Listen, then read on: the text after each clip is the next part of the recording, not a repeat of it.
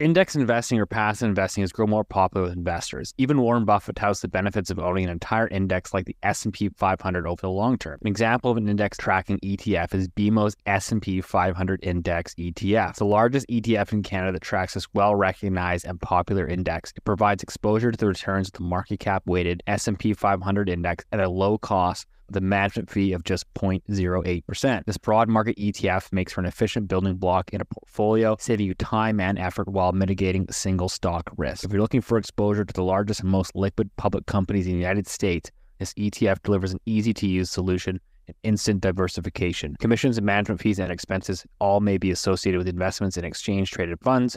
Please read the ETF facts or prospectus of the BMO ETFs before investing. Before we get started, I just want to remind everyone that this information discussed today is not intended to be or construed as investment advice. Please consult a professional advisor before putting a loonie in any of these financial markets. The dirty secret is that no one's ever going to get paid back. People have the shortest memories when it comes to investment. We just got to get Keith into Bitcoin. Hey, there's a bubble.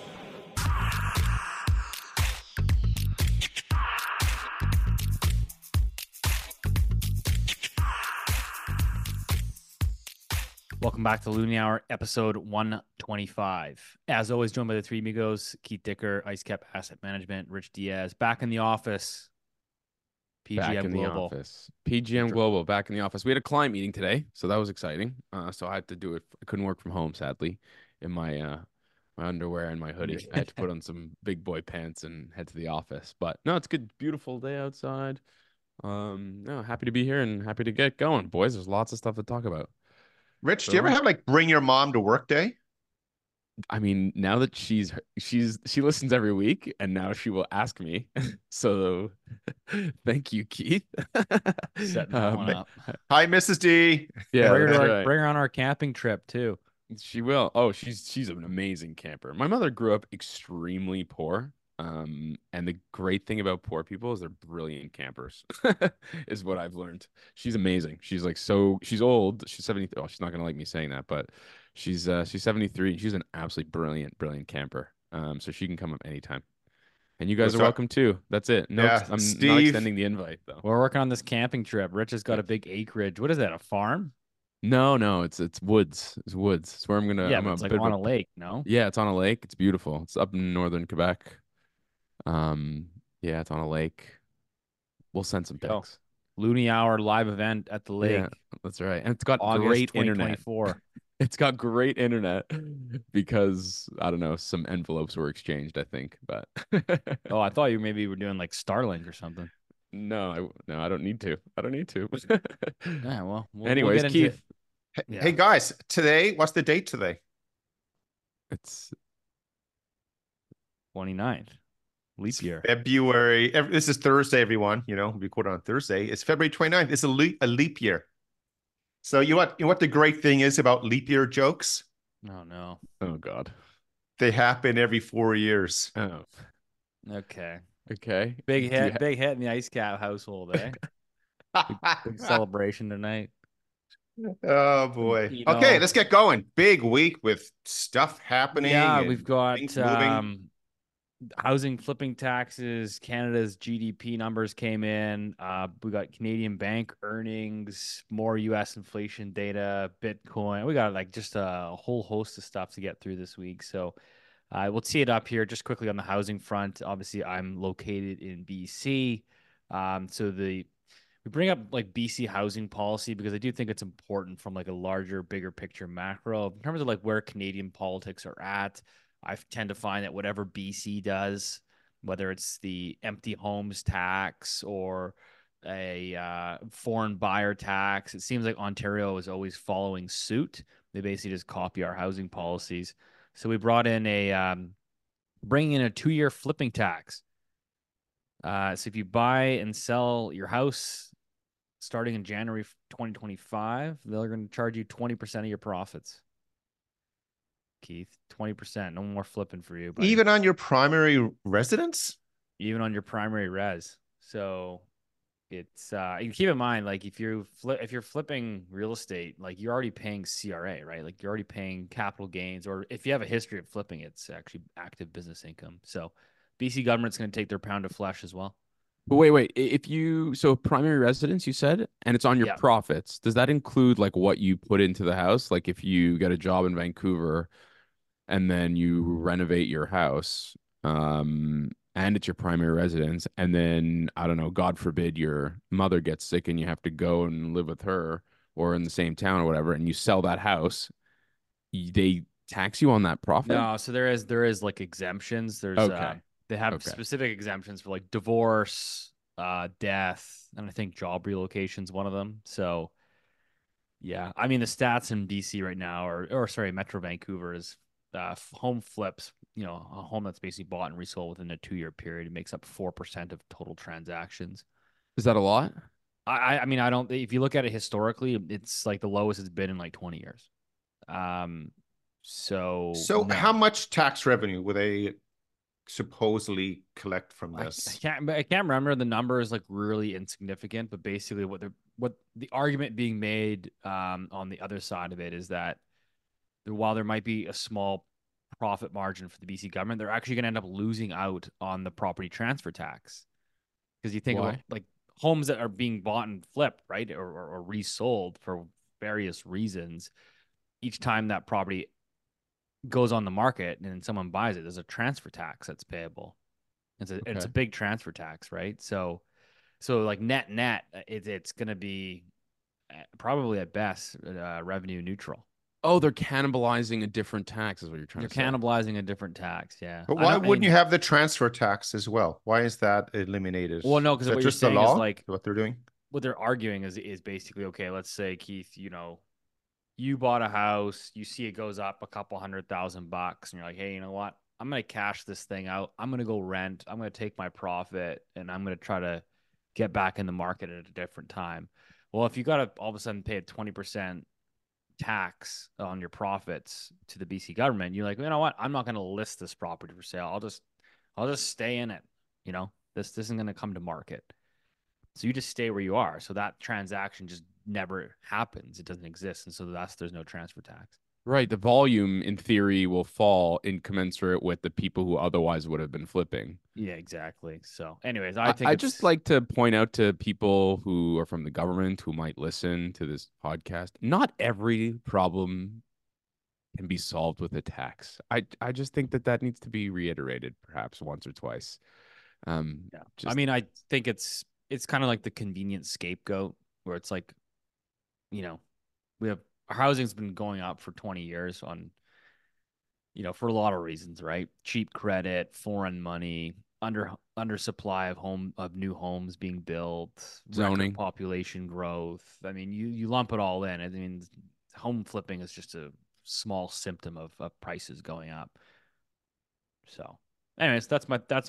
That's what's happening. We'll see. I think it, you know, probably comes to Ontario in the near future. And ironically, Rich, you'll like this. In terms of the impacts when we talk about supply and everything. So this is basically my takeaway. So we're gonna see how the legislation comes into play for January 1st, but it's supposed to be a retroactive tax.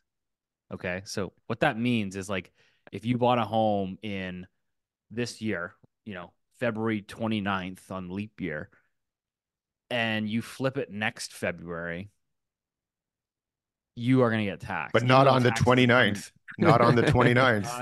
Not on the 29th. Yeah, but you will be taxed. Now, so for example, if you wind this back further, let's just say you bought a pre-sale condo development in Vancouver. So you bought it, you know, when you buy a pre-sale, they usually pre-sale 3 to 4 years out. So you bought a pre-sale, let's say 3 years ago. It completes in 2025. You're like, well, hey, you know, it's been 4 years. I've tied my money up. I want to exit. I'm out. Well, if you want to flip that product, again, you're going to pay your 20% tax on your profit plus CRA, et cetera, et cetera. The problem is that on the development community in BC and Ontario, is they rely on pre-sale investors to fund the construction of new development. So if you are a developer, you typically have to pre-sell about 65% of the units before BMO or RBC or TD will give you money to put a shovel in the ground. So you're relying on investors to fund projects. So if you're saying to the investors, hey, we really need you, but by the way, when you want your liquidity and to exit, we're going to take our pound of flesh. And so, again, the argument on the other side is, well, this will just go to end users and that's what should happen. And it's like, well, there's a reason why end users don't buy pre-sale developments, because they don't want to wait 3.5 years to move in. And they don't have the liquidity and they don't want to take the risk. And there's 100 other reasons why you wouldn't buy a pre-sale. Well, and the government goes, well, pre-sales, it's, it's people speculating. It's like, it's a futures contract. I mean, it is speculation, but speculation isn't necessarily bad. But it's a futures contract. You're buying. Because you need, like for every market, there's two kinds of investors. There's a speculator and a hedger, right? That's it. And sometimes the hedger is selling to the speculator, or the speculator is selling to the hedger. That's how commodity markets work. And, a house right. is a commodity, of course. It's like futures market 101. Rich, it's in chapter 1. If you ever do it, you'll see it there. So anyways, it is, Keith, it's a future. I mean, you're literally just buying a contract, a piece of paper that says, you pay the, you give your deposit today, we'll deliver you this product in 4 years. But yeah, you're the speculator, and the builder is the hedger, right? Because he's now hedged his costs because he already has money coming in to do it. Anyway, so yeah, we'll see. Anyways, it's classic Canada fixing everything with a new tax, but so this will play into our conversation later today. I want to talk about private credit and what's happening with that. For sure. And you strip liquidity out of any market and. Hey, you don't need liquidity when everything is fine, but the moment you need it, and it's gone, right? There she is, gone. It's a horrible feeling. So speaking of our country and how it's running, we had Canada's GDP numbers came out. So for Q4, we had a 1% annualized growth in the quarter. On the headline, well, it's not that bad. That sounds great. Sounds great. You kind of, you dig under the surface a little bit.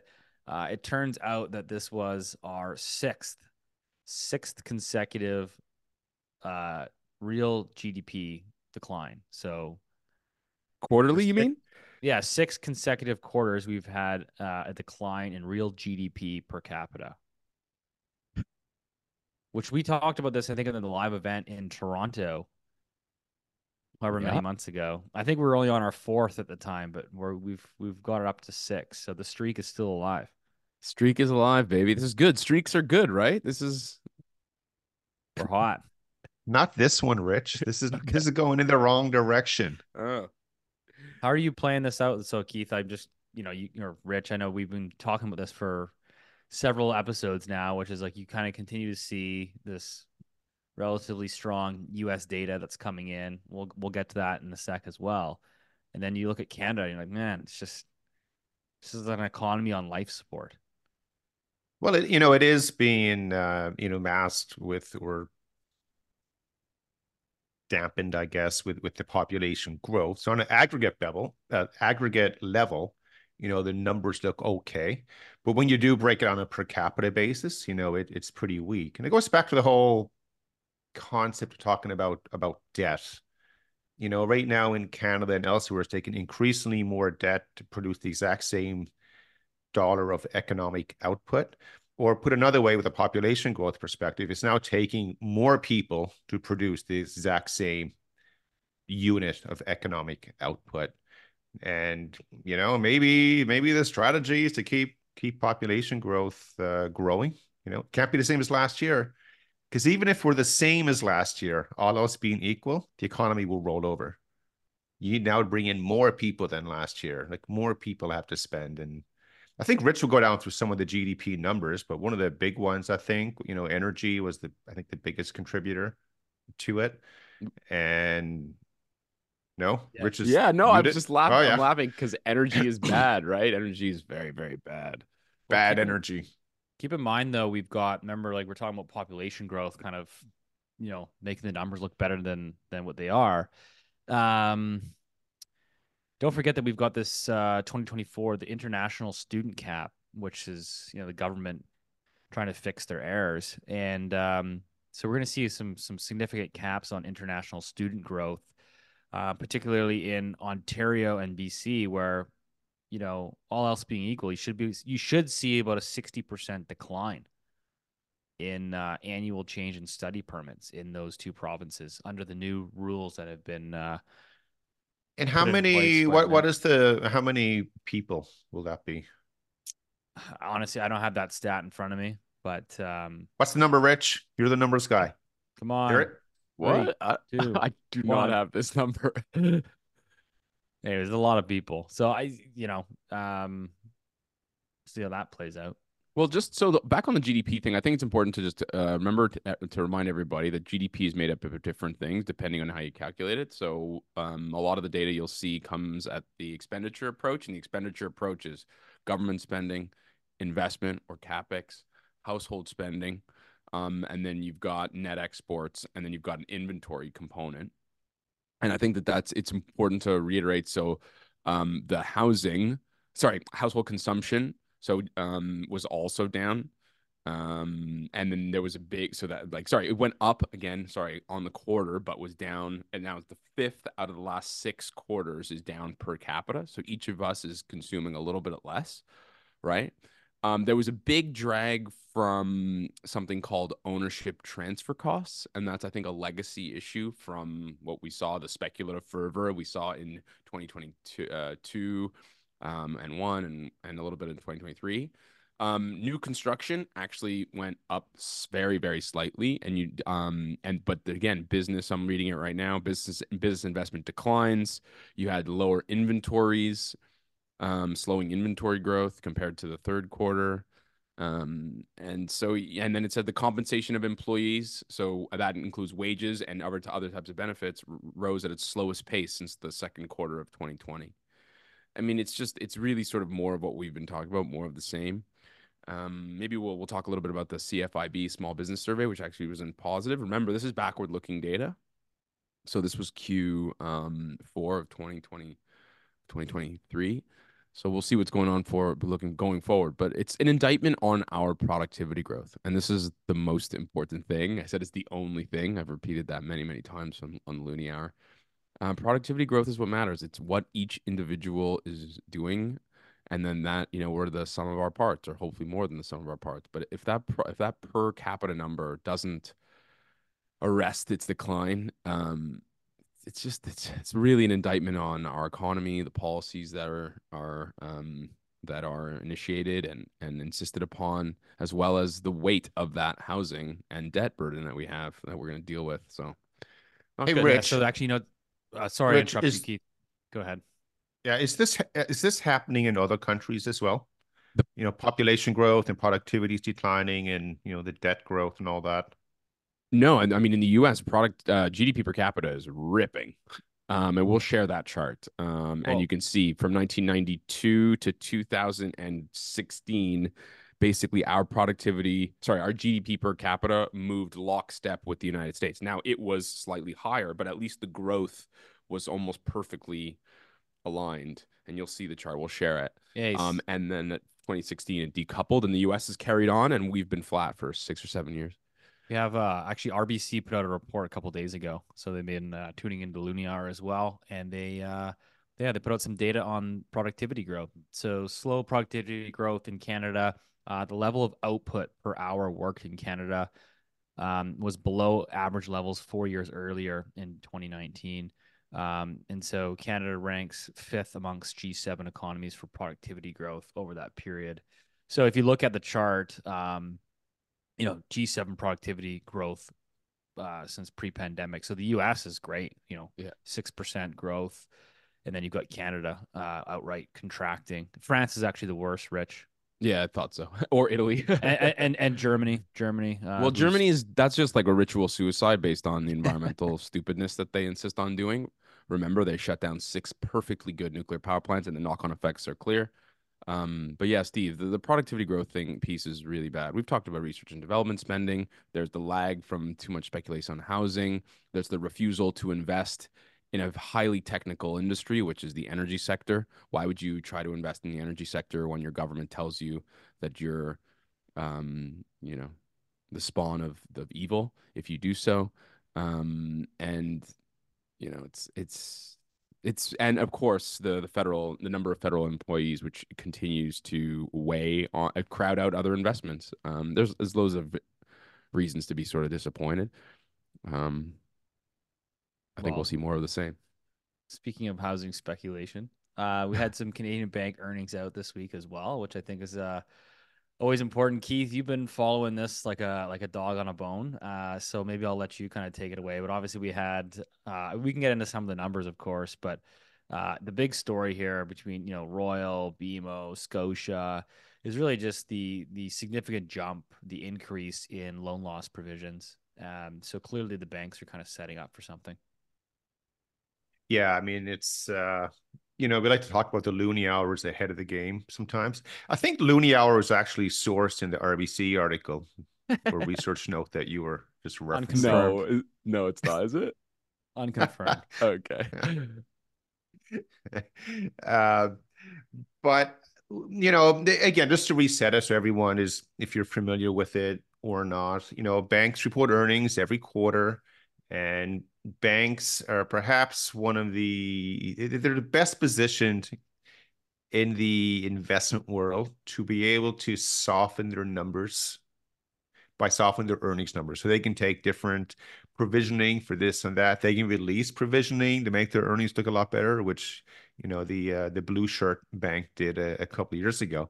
But we're watching this pretty intently right now, because it is our view that the way the economic cycle works, if you believe in cycles, if not, it means you're a communist. You just get a flatline economy. I don't think that's where we are. But, you know, aside for the commies out there, you know, we do move in cycles. And what we want to see is which direction are we going? And, you know, by definition, the next move for the Canadian economy is a recession, because we just had growth, expansion. Now expansion is slowing. So by default, we have to hit a recession. It's coming up. What we want to look at with the bank's earnings is how much are they provisioning for bad loans? Because if you're a bank, you're a levered entity, say you're lending out 10-to-1 times, basically. If the economy is slowing, it means that there are job losses. So some people won't be able to pay back their loans or their mortgage, or they have to sell their property, maybe get a new flipping tax like Steve mentioned earlier. But, you know, there's less money coming into the economy, and the banks see that. They have their, you know, their thumb on the pulse better than anyone else. And what's happening now, every quarter, the amount of money that banks are setting aside for loan loss provisions or provision for credit losses, it's increasing every single quarter. It's not just one bank, all five are increasing it. So that, and plus then you overlay on top of that, you know, banks have announced layoffs, they're doing, you know, this thing they call attrition and all that. So the banks are slowly moving towards or preparing for some kind of a slowdown here in Canada. And we are starting to see that, I mean, they have access to the same data that everyone else does, but they have better timing with it. But they know, hey, something could potentially roll over here. And that's why they continue to increase their provisioning. And then, so, you know, all six banks in Canada came out with their earnings over the last 3 days, and every single one increased the provisioning. And the good articles, you know, that's mentioned in maybe the second, third, fourth paragraph, because they're able to masquerade it, you know, by talking about. I think Scotia actually lowered theirs. They were down 23%, but it's still really high. So the provisioning for loan losses is $962 million compared to, say, RBC, which is RBC raised, but RBC is still only at 813. So. Yeah, you can't compare the level for one bank to another. Totally. All of these numbers were all higher than what analysts were expecting.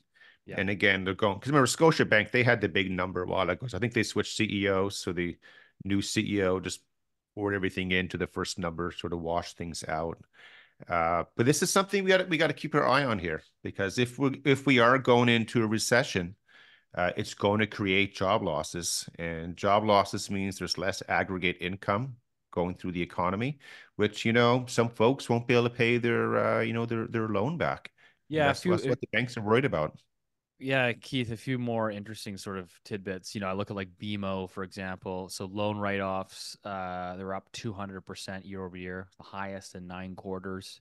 But the other story that we've been kind of following is the negative amortization picture, right? All these mortgages that, you know, the Canadians that got trapped on these variable rate mortgages, and you know, where their mortgage payment isn't even covering, you know, not only is it not covering any principal pay down, but it's actually not covering all of the interest.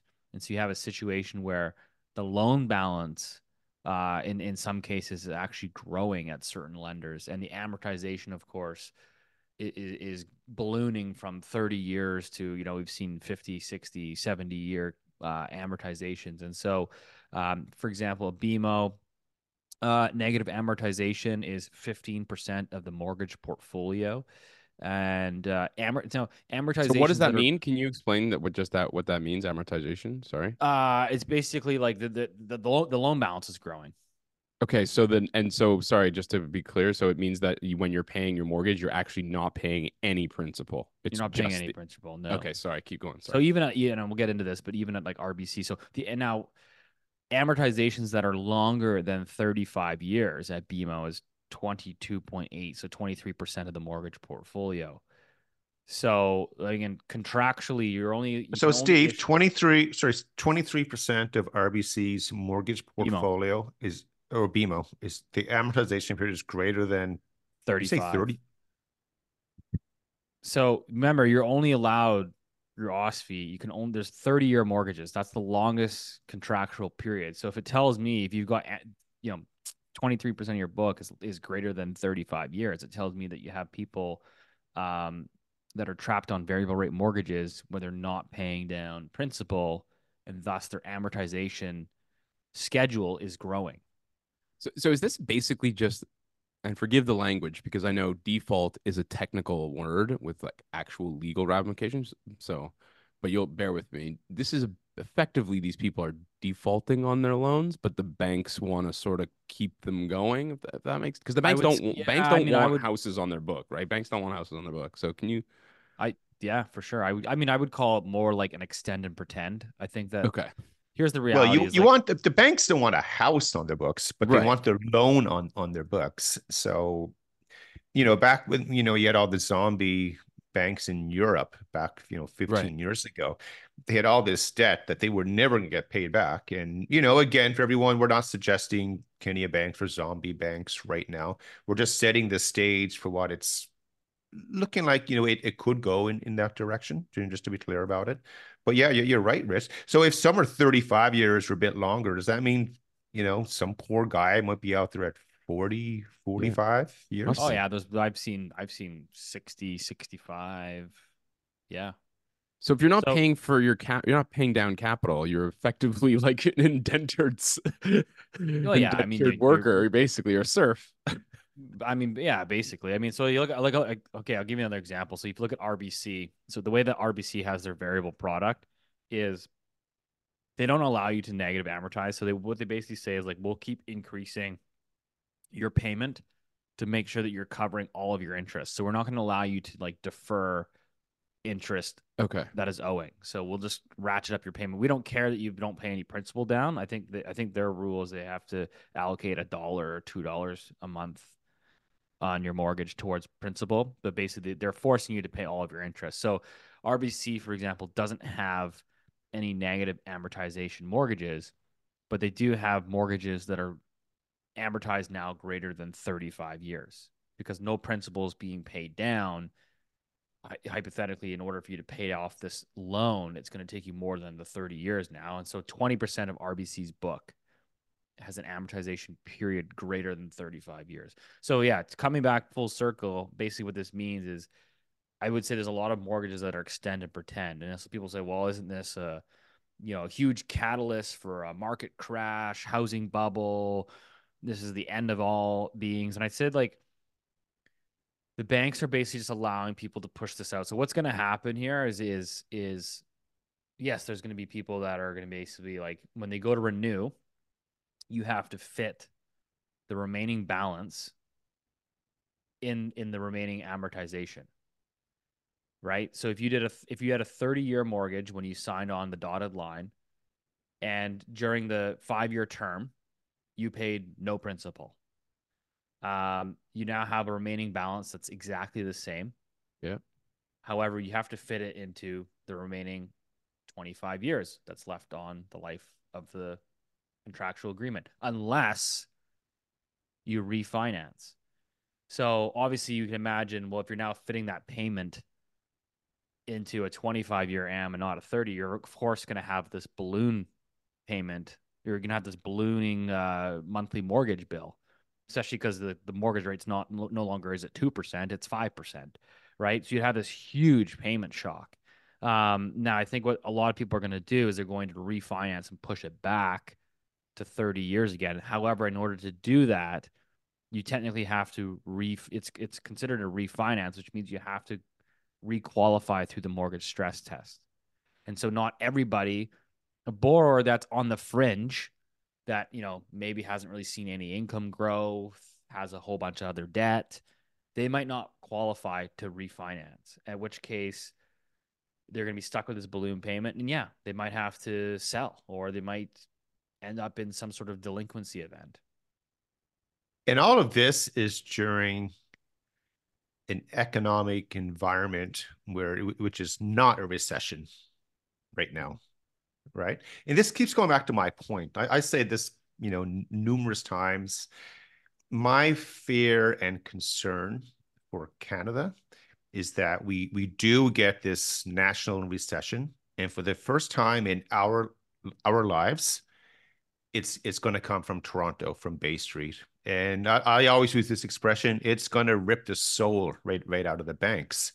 Because right now it is. I mean, they're doing all this, you know, mental gymnastics to try to, you know, adjust their mortgages and so forth. And that's without job losses. So if all of a sudden we have job losses coming in as well, again, no one has experienced this before. You know, we were all stuck with this linear thinking.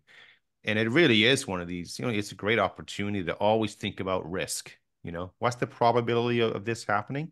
It's not 0%, and it's not 100% either. You know, we can get through it somehow. But Steve, this sounds pretty, you know, precarious for a lot of people. What is the mortgage renewal wall like? Is it a big number this year? There's some good stats on it. So 2024 is a pretty big year.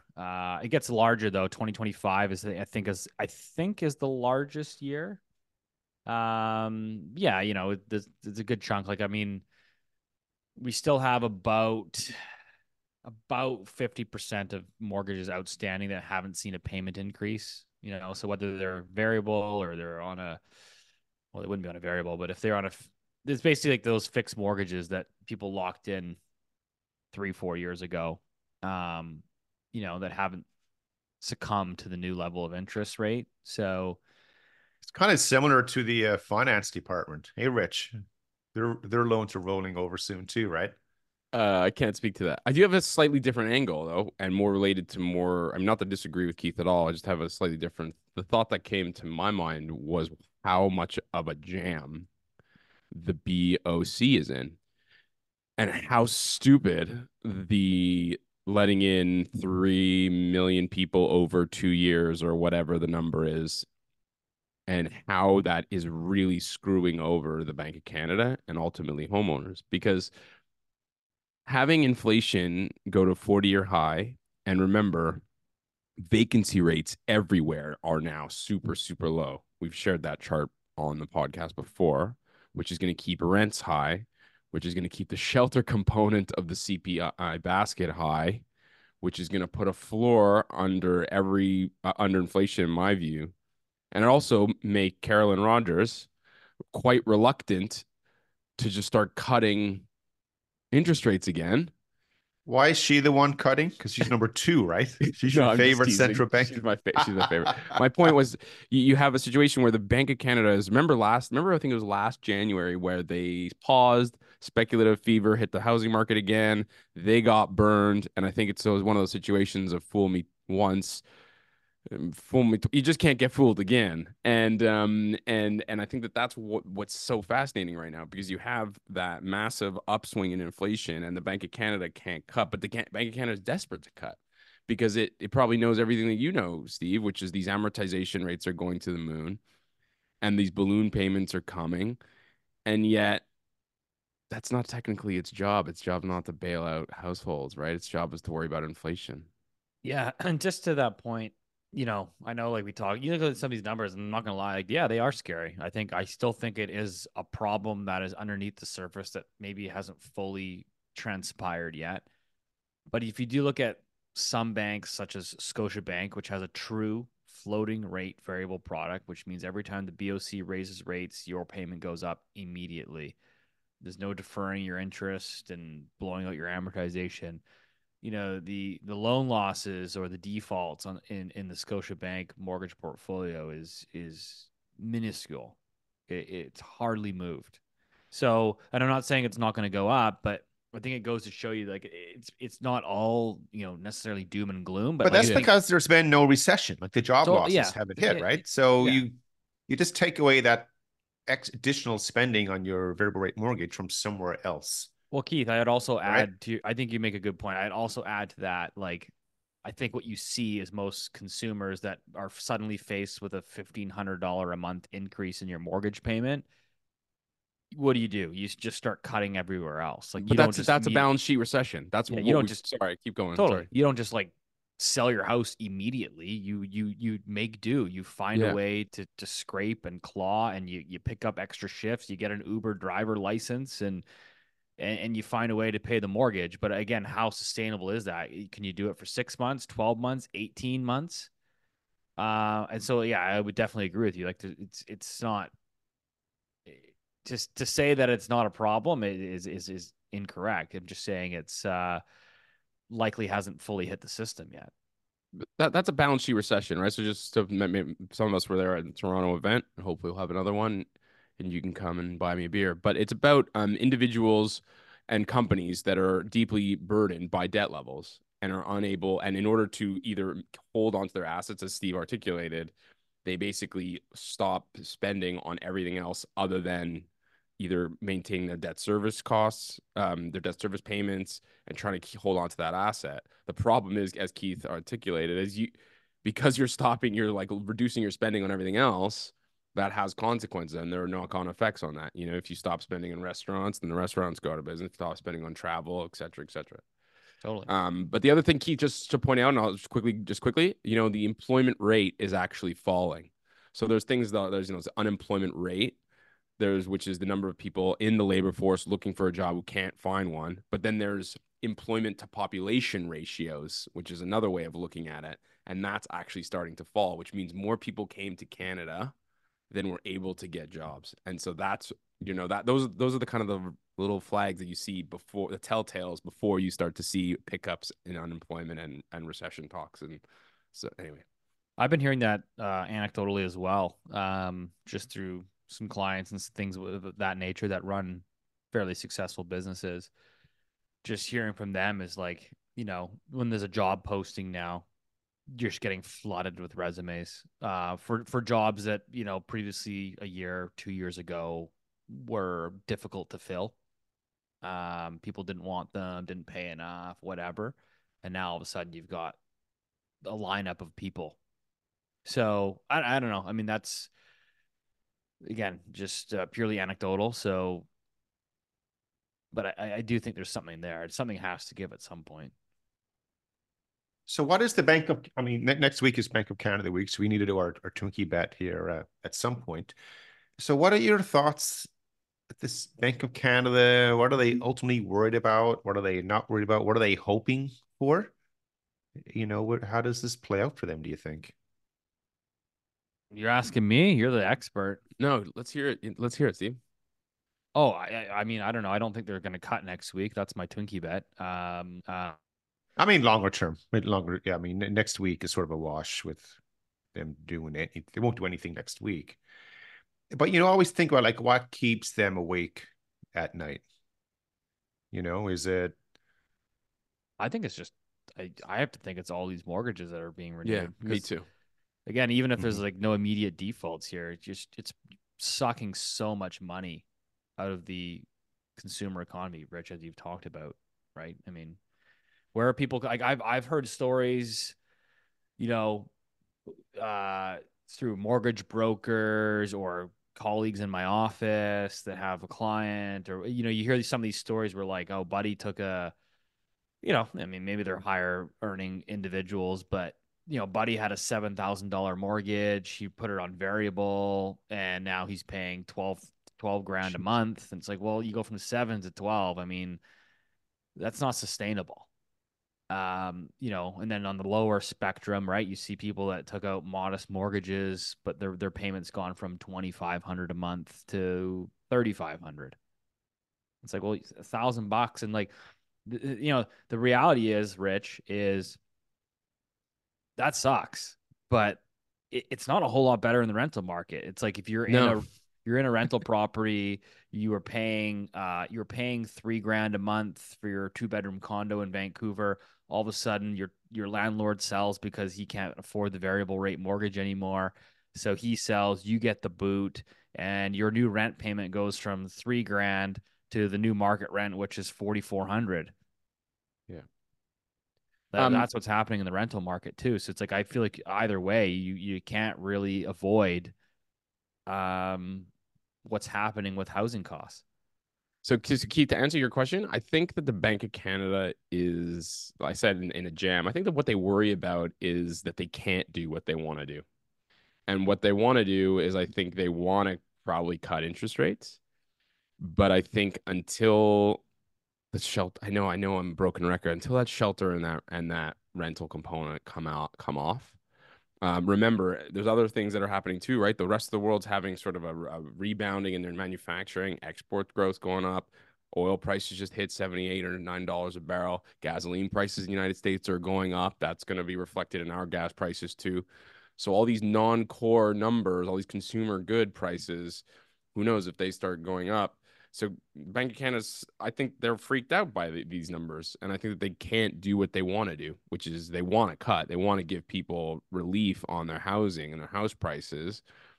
But inflation's above target. And because of deficits, because of population growth, because of a bunch of other shit. And I don't think they can. I don't think they're going to cut for a long time. I think that's. Hold on. So when you say, I'm just curious because we're part of our Twinkie bet here. Yeah. So I said no cuts in next meeting. I'll stay for now, and this maybe is subject to change. Yeah, I could see, you know, first cut, maybe it's in June. I don't think they're going to cut this year. Okay, there you go. That's all I needed to know. Boom. That's a big prediction, Keith. Is that kind of like your housing market call there a year ago? Remember that? You called the bottom. Who, me?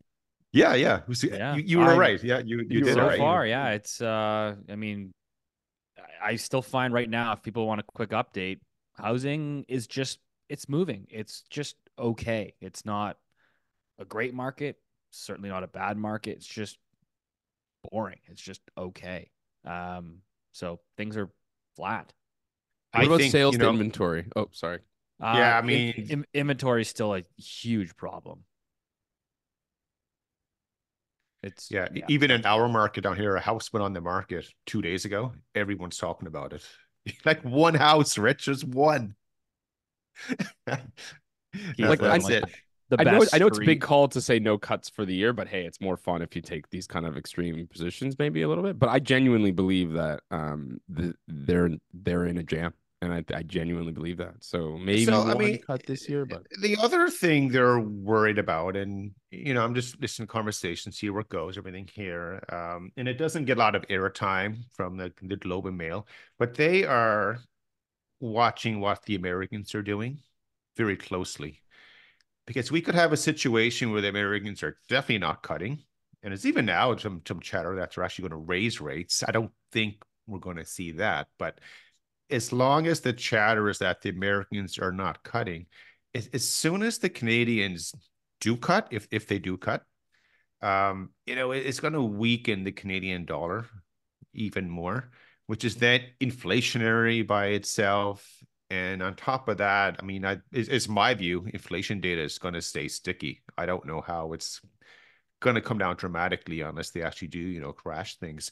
But, you know, the fiscal deficits that are being running around the world, there's still a lot of stimulus out there. It's more fiscal stimulus today than it was a year ago and stuff like that. And that's just to keep the economy treading water. You see what I mean? So I can definitely see a situation where, you know, maybe the Bank of Canada, they want to cut or they need to cut, but they know the moment they do, you know, that stimulus could be offset from an inflation perspective, you know, what comes from the Canadian dollar. They're in a real hard spot. Give us your prediction, mate. You're trying to get out of this. Yeah, I know. I was squiggling around the corners, right? My elbows up and no one touched me. There's definitely no move next week. It's definitely no move. And I think unless I'm leaning more towards Rich's comment as well, that there's no move coming up. No, are you saying no move this year from the BOC? Yeah, I lean more towards that as opposed to that they will cut. And, you know, and I'm not trying to like dance around the edges. If the economy stays as it is right now, just say it trends around 0%, for example, you know, on the monthly data we're looking at, like there's no reason for them to cut, right? People have been, for some reason, they now believe in these extreme movements in markets. And the one market where there should never be extreme movements is central bank monetary policy, right? It should just be very slow and gradual. Because when you make a move, you really don't, you know, in theory, the economy shouldn't really react to that until, what, 18 months later? 12, 24. 15. Yeah, a long time. Yeah. And again, like I still don't think, well, actually, we've already confirmed this. I mean, you were talking about this a few minutes ago, Steve, but the Canadian economy still hasn't felt the full impact from 0% to 5%, because we're still talking about this wall of mortgages that are coming up now in 24 and 25. So I think this belief that, you know, we are doing that. Oh, I shared a good chart with, in the Twitter world yesterday, I think it was showing interest rate expectations for the Bank of Canada for December, 2 months ago, at the end of 23. So at the end of 2023, the market, and again, it's not what economists were forecasting, it's what the financial market instrument was pricing it, that the Bank of Canada was going to cut by 150 basis points. So they're going to go from 5 down to 3.5. That same number today is now going from 5 down to 4.25. So interest rate cutting expectations have been chopped in half. So from 150 basis points to 75 basis points in 2 months. And what's happened in 2 months? The data in the U.S. has improved. Yeah. I mean, well, I think I remember, I can't remember like how long ago it was, but like I definitely remember Tiff Macklem talking about one of his larger concerns was that like basically they needed to hike rates quickly and aggressively to get inflation down quickly and aggressively so that they didn't have to leave them like higher for longer basically. And like now here we are, right? Like what, two years into the, what is it? 2 years into the hiking cycle that we're talking about the possibility of no cuts this year. And I mean, I feel like this has got to be one of his larger fears. Well, Keith's point is, I think, is worth reiterating, because the Bank of Canada is not in a vacuum, and I think it's because we're in a global system, because they're our largest trading partner, because the Canadian dollar is key to, you know, how much. I mean, remember, we import our net imports of goods.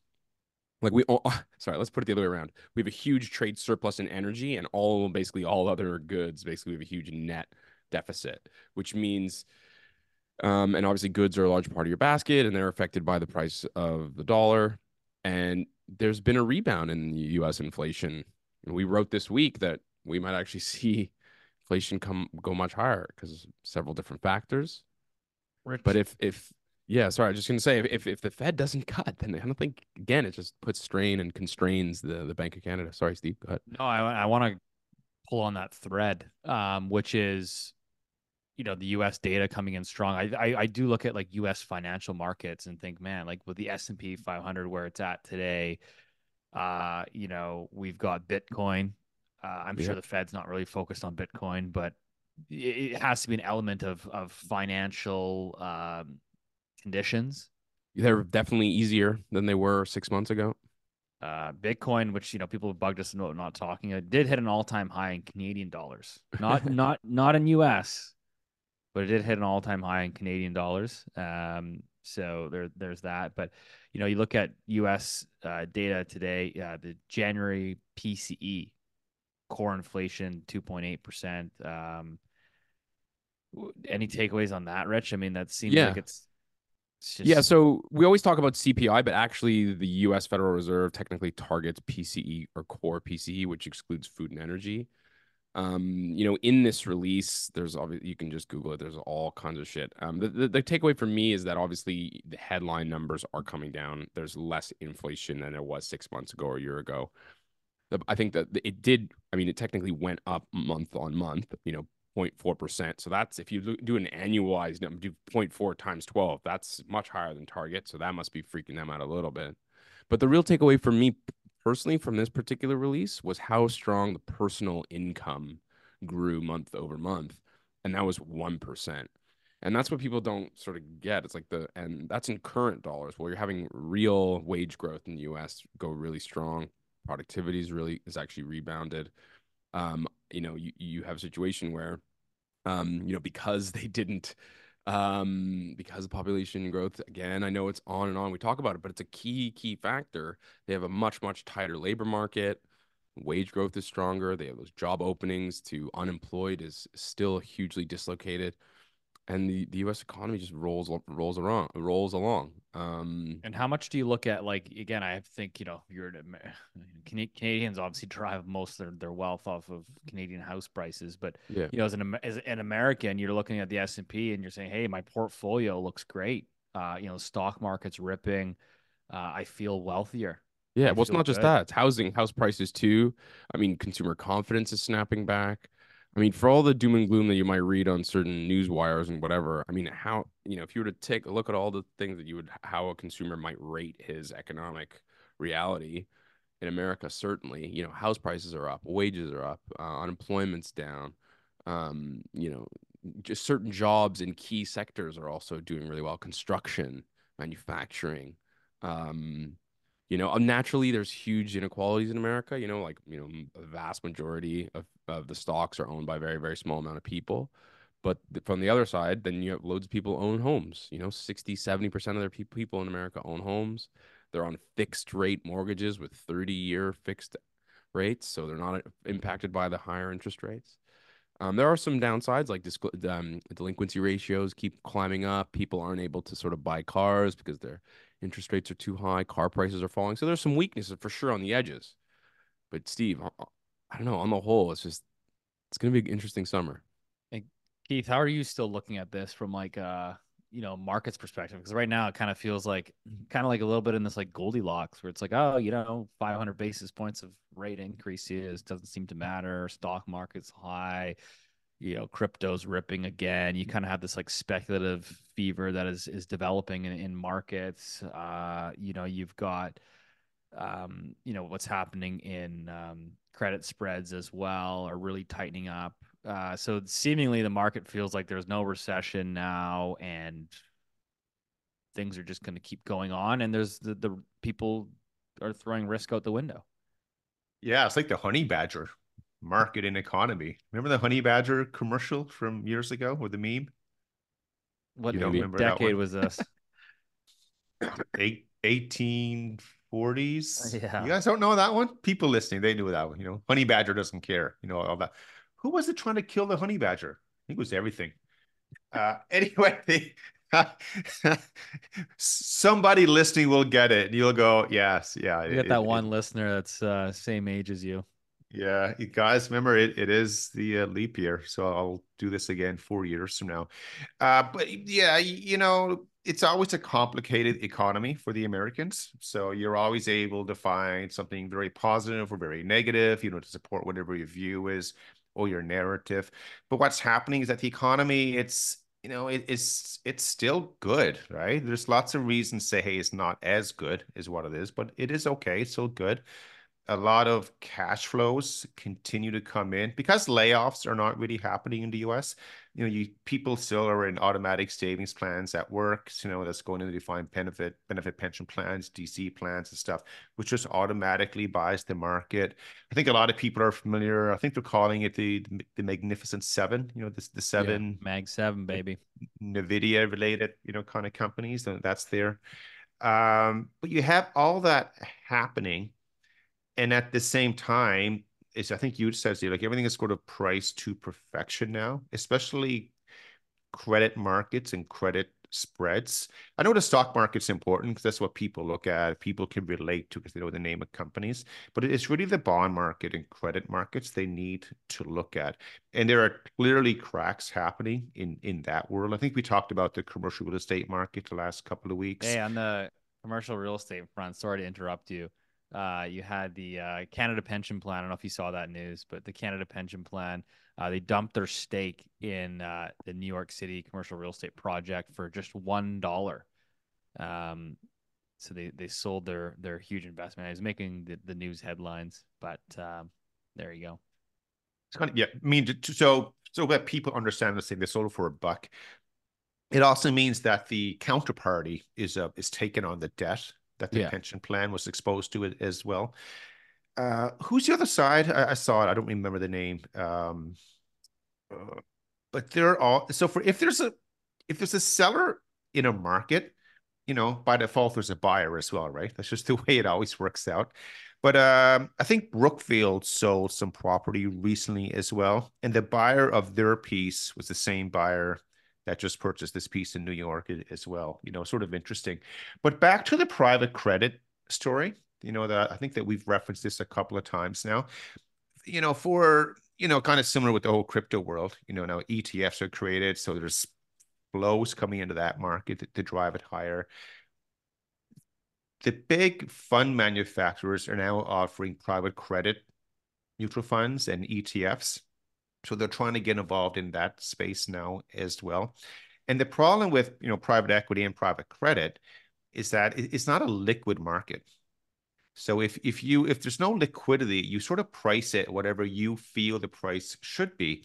And so for that reason, you know, there was an article that I think I shared with you guys this week is talking about, you know, the discrepancy in how some pension plans are pricing the exact same piece of private credit compared to another pension fund. So to give an example, this one piece of a bond, I won't go through the name of it, but the lowest price that that's marked at from one pension fund is at 50 cents on the dollar. Yet there's another fund out there, they have it priced at 85 cents on the dollar. So I just share that because, you know, talked about, you know, hey, is this a perfect market and the economy we're in right now? The moment that big players need liquidity in the bond market, and especially in this private credit market that we're now seeing new products created, there is no liquidity. And that's what will initiate the next financial crisis we see. And then credit spreads blow higher and things like that. You know, the whole thing talked about, you know, you want to buy low and sell high. I think people agree this is probably a high point right now. And that when we do see a low point, you know, that's when people are selling. You know, it's just the nature involved. Rich, do you disagree there? I mean, I mean the private credit piece, yeah, the fact that it's not mark to market, I think is fascinating. It means that there's a lot of smelly investments out there that don't really see the light of day until it's way too late. On the corporate bond piece, I think it's a bit different. Yes, spreads are super tight, but issuance has been very, very low. A lot of these companies refinanced when interest rates were super, super low, so they're not really affected by the higher rates. And the issuance wall hasn't come yet. It's going to be in 2025. The other thing I think we've always forget is nominal GDP, not to get too technical, is a hell of a drug. You just have nominal GDP sort of it can allow you to protect margins. It allows you to basically to pay off debts, and it allows you to paper over a lot of difficulties a company may or may not have. And that's what we've seen in the U.S. We've seen nominal GDP growth of 6% and 7%, whereas you know the previous couple of years before COVID, it was 4s and 5s, and that doesn't sound like a lot big difference. But it's a huge difference, and so for me, it's cushioned a lot of these corporations that otherwise would be in trouble. What about the perspective of like market? I'm just looking at this from like our listener here that's tuning in and saying, okay, you know, we've been talking about rates going up. There should be some more wobbles. There feels like there's still like a lot of risk out there, but markets certainly aren't pricing like there's really any risk. And so I guess as our listener, my question is, they're probably confused in terms of allocating capital. You know, is this the time to push the envelope and say, hey, you know what, bull market, baby, just push the envelope, or is this, you know, take some profits and live to fight another day and wait for this all to shake out? I mean, you see some of these, I always look at, you know, it's interesting seeing some of the big exec CEOs, right? I think you had Jeff Bezos recently, Jamie Dimon at JP Morgan there, you know, selling huge chunks of their stock portfolio and their companies, which, you know, from a historical perspective on the timing of that, they usually see what's on the wall. It doesn't have to be as like this binary outcome, you know, boom or bust. Instead, you know, to what we do, we always have natural hedges built into our strategies. So you're going to participate in growth, but it's not going to be at the same speed as what the market is moving in. But if we do hit a speed bump, I mean, we're protected. So I think anyone right now, if you've been, you know, your pedal to the metal and you're flying and you're not wearing your seatbelt and, you know, you hit a tree, then you know what? You weren't wearing a seatbelt. I mean, again, just because things are stretched and priced to perfection, it doesn't have to be this crash experience. Like we talked about central bank policy, right? Like volatility, you know, and instead, maybe we can go 6 months or 12 months with, you know, plus and minus 5% volatility in the stock market. And I bet you that will feel like death for a lot of people, right? But, you know, you're going up and down like that for a long period of time.